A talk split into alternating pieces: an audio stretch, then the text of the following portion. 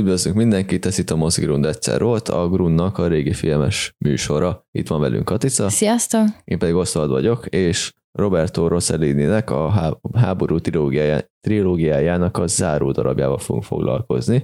Az 1948-as Németország nulla év című filmmel, ami egy másképpen közelíti meg a szerintem a egész háború dolgot, főként a háború utáni eseményeket.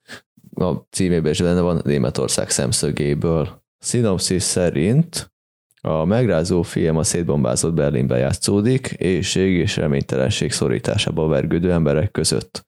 A háború nem csak a várost dúlta szét, a szörnyű trauma lerombolta azokat az erkölcsi kapaszkodókat is, amelyek segíthetnék az újrakezdést.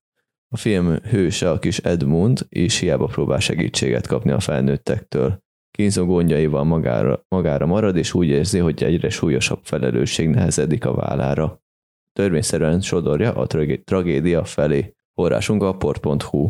Azt éreztem, hogy tehát, hogy ez elképesztően jól öregedett amúgy ez a film, szóval, hogy nagyon-nagyon lekötött engem, vagy így teljesen magával ragadott, és azt szerettem nagyon benne, hogy megvolt tehát, hogy volt benne humor, és volt benne viszont, de csak tényleg egy-két ponton, és mellette pedig nagyon-nagyon hát letaglózóan mesélt erről az időszakról, hogy, hogy ez itt milyen lehetett háború utáni tényleg ilyen fellazuló, felbomló társadalmi normák, meg erkölcsi normák világában valahogy így eligazodni, és nagyon, nagyon tragikus volt. És szerintem, ahogyan a történetet elmesélte ez a film, és ahogyan bemutatta ennek a kisfiúnak a szenvedéseit, és a kisfiú szenvedésein keresztül a, a, a társadalomnak a több különböző hozzáállását, megoldási stratégiáját a, erre, a, erre az élethelyzetre,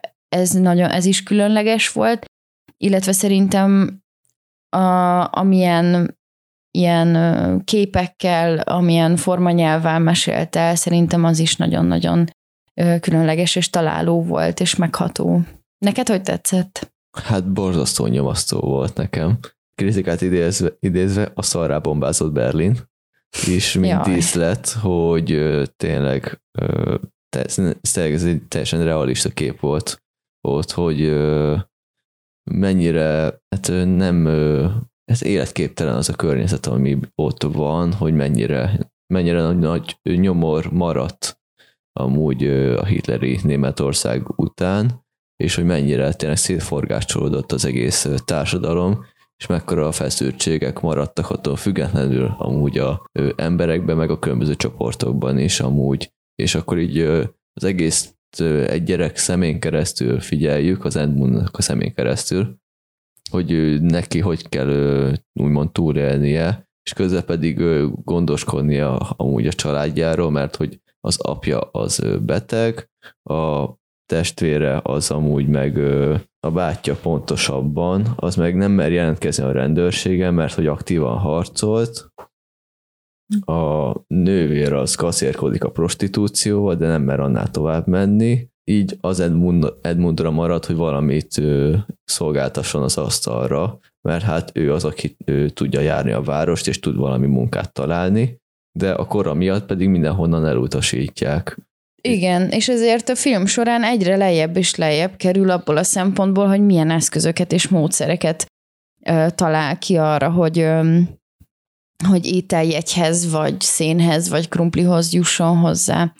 És tényleg nagyon-nagyon nyomasztó az, hogy volt olyankor, és ki tudja, de hogy volt ilyenkor, meg bizonyos országokban most is talán ez van, hogy gyerekeknek, gyerekek kényszerülnek olyan szerepbe, hogy adott esetben családfenntartók. Talán most már az nincsen, hogy mondjuk egy nő nem dolgozhat, de ez még az az időszak kvázi, hogy ott a nők, akik megjelennek a, a filmben, ők, ők általában ilyen háziasszonyok, tehát hogy ők nem mennek úgy, nem tudom, gyárba vagy ilyen helyekre dolgozni, hanem, hanem a, a, az asszonyok otthon vannak, és főznek, és próbálják így a, a családokat menedzselni. Amúgy a filmről rögtön a rendező kisfiának ajánlja magát, ezzel megalapozza a személyes olvasatot. Mert hogy a Rosszelinek a kisfia 46-ban húgyt el Vabbi egy gyulladásban, vagyis fel lehet fogni úgy a történetet, hogy a fiának a szenvedés története is lehet az Edmund akár. Ez is amúgy egy eléggé személyes lehet nem csak a rendező részéről, hanem amúgy is így érzelmileg az embert jobban meg tudja fogni, hogyha így is tud tekinteni az Edmundra. Igen, a film az eléggé ö, nyomasztó, tényleg a látvány miatt is, azért is, mert hogy mennyire kiábrán ö, reménytelennek tűnik az egész helyzet, már, már mint a város, és hogy abban ott járkálgat a kisgyerek, és hogy csak hogy nincsen konkrétan így szerintem fővonala a történetnek, mert annyira céltalan valamennyire ez az egész. Szerintem van, meg én azt emelném ki, hogy tehát szerintem a, abban az értelemben nincs egy ilyen hogy így a kisfiúnak a film során az a célja, hogy, hanem hát végül is az a célja, hogy a családja jobb helyzetbe kerüljön, mint előtte volt. És inkább egy ilyen, hát olyan módon egy felnővés történet, hogy a, hogy a kisfiú hát nagyon is eltéved a felnőttek nem olyan szép megoldásai közt, ahogyan reagálnak így az életre, és, tot, és teljesen elveszik. Tehát igazából ez egy ilyen, hát nem tudom, hogy ennek van-e ilyen ö, kifejezett zsánere, vagy ilyen megnevezése, de hogy egy ilyen, egy ilyen el, elkárhozás történet, vagy ilyesmi. Uh-huh. Ami tényleg nagyon nyomasztó, mert hogy egy gyerekről van szó, és, és látjuk azt, amit nem tudom, beszéltünk a valahol Európában ról, ami ugyanígy gyerekek és háború, és ennek a kettőnek a párosítása az mindig nagyon-nagyon megható, mert hogy ugye a háború az a háborúban és amúgy is a gyerekeket általában azért ők ártatlanok, tehát hogy ők nem tehetnek ezekről a dolgokról, és mégis látjuk, és ebben a filmben is ezt látjuk, hogy mégis nagyon-nagyon szenvednek, és ők szenvednek talán igazán emiatt.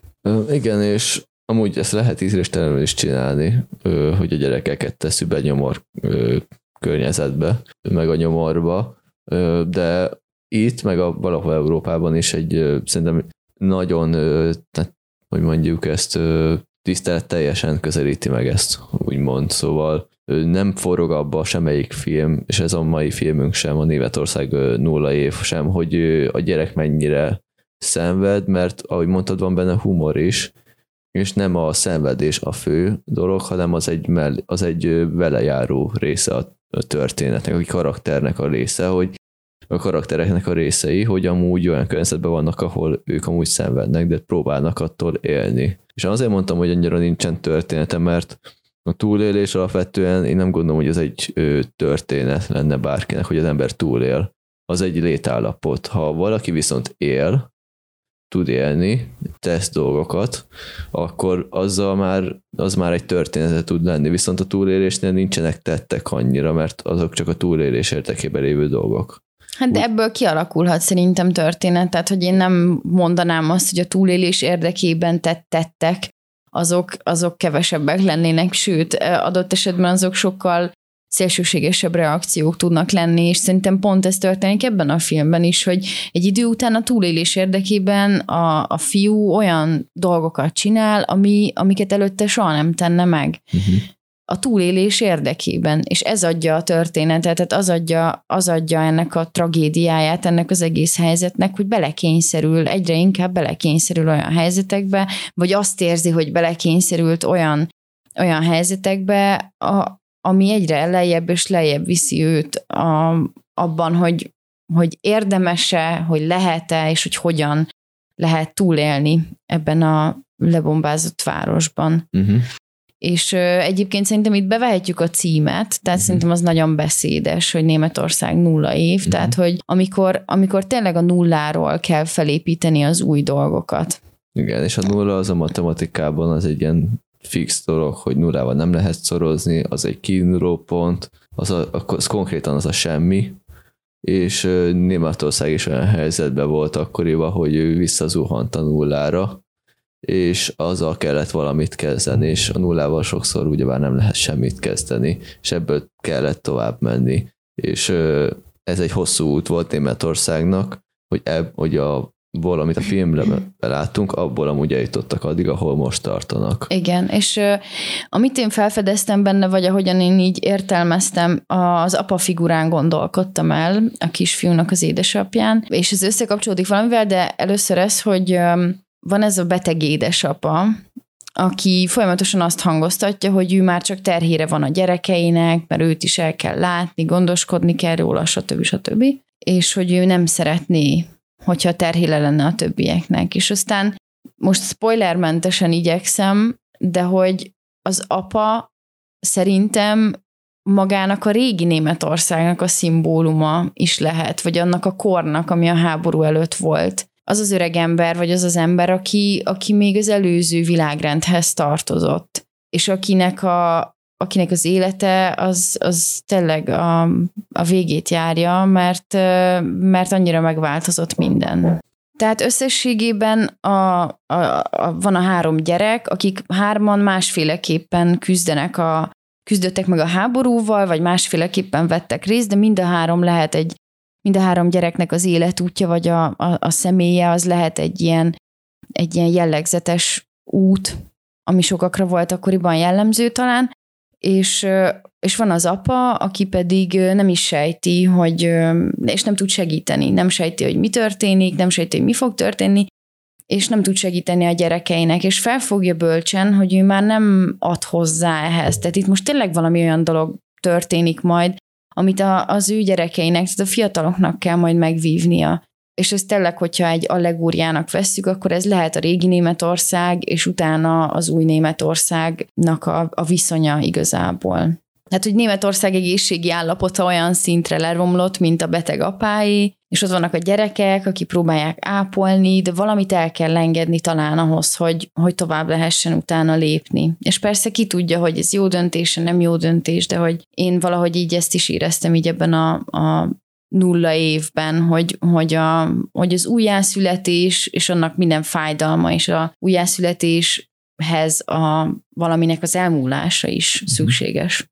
Azért is nehéz a filmben vázolt társadalmi helyzet, mert hogy az apa a régi Németország, a báty az a jelen Németország, a nővér az még valamennyire a, ugyanúgy, mint a báty, a jelen Németország, és mindegyik őjük az, az ki akar úgymond lépni az egész működésből, és ott van a jövő, az Edmund, akire meg rá van terhelve az egész, hogy ő legyen, hogy ő hozza létre az egész országot, az ő generációja, de azzal, hogy ő kilépte, a többi réteg kilépett, azzal meg akkor a nyomás terhelődik az Edmund generációjára, hogy annyira traumatizálva lehet majd ez a generáció, hogy ö, nem biztos, hogy egy egészséges ö, újabb egy újabb egészséges réteg jön létre hát majd. sőt, igen, mert ott aztán látjuk, hogy a kortársaival megismerkedik az Edmund, vagy hát ott egy kicsit idősebb, idősebb gyerekekkel, akik már mélyen, mélyen benne vannak ennek a mocsarában, ennek a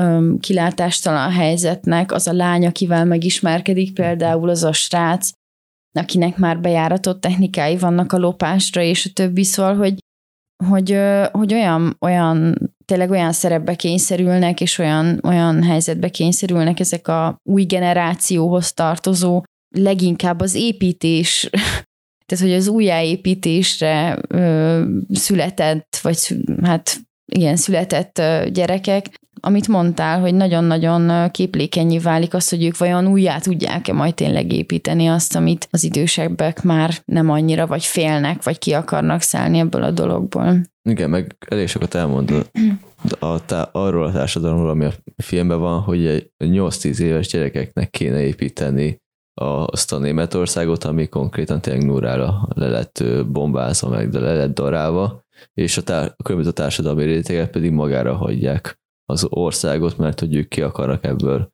lépni. 8-10 éves gyerekekről beszélünk, belerokkannak a építésbe, és az Edmund is amúgy láthatóan belerokkan a film során az e fajta nyomásba, ami amúgy rá van terhelve. Még egy másik részletét idehoznám, mint érdekesség, hogy hogy Hitler is úgy van feltüntetve amúgy az IMDb-n, hogy ő is egy szereplő, és hogy nagyon különlegesnek találtam, hogy ő az a hangja, az tényleg szerepel a film, mm-hmm. már archív felvételen is szerepel, de hogy, hogy ez például egy ilyen érdekes pontja volt nekem a filmnek, vagy hogy így a, a társadalomról elmondott számomra valami újat az akkori társadalomról, hogy így hogy működhetett, hogy bakelit lemezekkel seftelnek, amin Hitler beszédek vannak, és hogy, hogy igazából azok, akik, akik még nem fogadták mondjuk el azt, hogy hogy vége a háborúnak, vagy azok, akik tényleg hittek Hitlerben, és nem csalódtak benne, azok is ugyanúgy, ugyanabban a lebombázott városban tanyáznak, és ugyanúgy ott vannak. És hogy két teljesen párhuzamos valóság alakul ki igazából azok az emberek, akik még mindig mondjuk várják a csodafegyvert, vagy ilyesmi, hogy majd visszatér biztos Hitler, meg hogy tehát még mindig ahhoz a hitleri, tehát hogy még mindig, mindig ragaszkodnak ahhoz, hogy, hogy, hogy ők kicsodák, és kik voltak mondjuk Hitler mellett, és ezzel párhuzamosan pedig ott van az a réteg, akikhez tartozik ez a család is, amiben a főszereplő fiunk Edmund tartozik, akik pedig egy lakásba öt család össze van zsúfolva, és valahogy nyomorogva, de próbálnak túlélni. És ez a kettő párhuzamosan van nagyon különleges, ahogy, ahogy Edmund, ő valahogy amiatt, mert hogy ugye egész nap járja az utcákat, hogy ételt szerezzen, emiatt ő minden egyes ilyen öm, szegmenssel találkozik. Tehát, hogy ő látja, hogy otthon mi a helyzet, látja, hogy az utcán mi a helyzet, látja, hogy az elhagyott gyerekekkel mi a helyzet, és a tanára ö, révén betekintést nyer ebbe a titkos ö, kastélyban lapuló népségre is. Igen, és itt kiemelném amúgy az egykori tanárját, aki a náci szellemiséget képviseli, és nem csak szellemileg rontja meg az ifjúságot, de valószínűleg amúgy pedofil is, és tőle kapja meg azt a úgymond szociáldarwinista útmutatót az Edmund, hogy mi szerint az erősebb életképes, a gyengének meg hullania kell, ami meg megalapozza amúgy a film ö, hát során lévő tragédiáját. Igen, igen. Nem csak az Edmund, hanem más karakterek szempontjából is. És hogy ö, mennyire érdekes, hogy ö, nyomor van, és még itt is amúgy ö, ilyen közegben is még ér ez a fajta gondolat, hogy kevesen vagyunk, nyomorgunk, és attól függetlenül amúgy még hújjanak az emberek. Hát persze, mert a túlélési esélyek úgy növekednek, minél uh-huh. kevesebben kell osztozni igazából a dolgokon. A tanár személye amúgy szerintem is nagyon különleges volt, és nagyon visszataszító, szóval hihetetlen volt látni, ahogyan uh, megjelenítették ezt a pedofília, gyanús dolgot. Ijesztő, ijesztő volt. Amúgy. Nagyon, nagyon ijesztő, para. igen, és hogy és mellette meg egy, egy, egy kígyó, tehát aki úgy, úgy helyezkedett, ahogyan neki jó volt, és, és annak és kihasználta totálisan azt, hogy hogy ő tanárja volt gyerekeknek, tehát ezt a hatalmi pozíciót, ezt ő teljesen kihasználta, sajnos, vagy hogy ez, ez, nagyon, ez egy nagyon tényleg tragikus és szörnyű része volt a filmnek. Én, én még egy dologról beszélnék, amúgy arról, hogy ez a film szerintem nagyon szépen ötvözte valahogy az olasz neorealizmust egyfajta ilyen expresszív stílussal. És ezt azért mondom, mert ugye mi a neorealizmusnak, mik az elemei többek között, az, hogy eredeti helyszíneken nem nagy sztárok, hanem akár eredeti szereplők is megjelennek benne, vagy tehát ilyen amatőrök vagy civilek, nem stúdióban forgatják, és többi, és a többi. És hogy ezek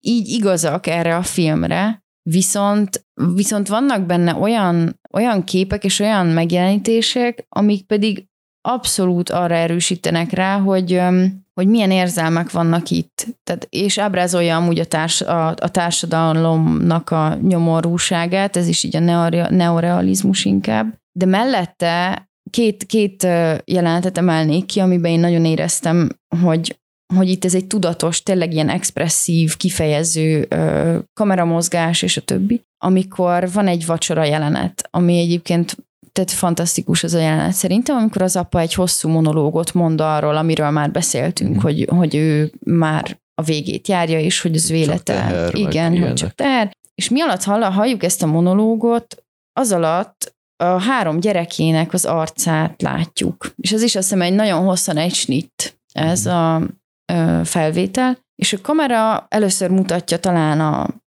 Edmund arcát, aztán a lány arcát, aztán az idősebbik fiú a báty, báty arcát, és így sorban, miközben az apa mondja a gondolatait a háborúról, mondja a gondolatait arról, hogy, hogy milyen nehéz most, és hogy milyen nehéz lesz, közben látjuk a gyerekeit, és, és látjuk az érzelmeket az arcukon, és látjuk, hogy ez, tehát hogy nagyon kifejezően látjuk ezeket a dolgokat, és szerintem az egy nagyon szép, az, az talán az egyik, ha nem a legszebb jelenet ennek, szerintem ennek az egész filmnek, és nagyon expresszív érzelmeket kifejező, és valahogy a búcsúzásnak, vagy nem is tudom, ennek a melankóliáját nagyon előkészítő jelenet. Ez az egyik, ami szerintem így az expresszív vonalat erősíti a filmben. A másik pedig, amikor Edmund talál egy ilyen, hát ilyen csap-szerű, tehát valamilyen ilyen építkezési elemet, mm. és most nem akarom lelőni, hogy mit csinál vele, vagy hogy így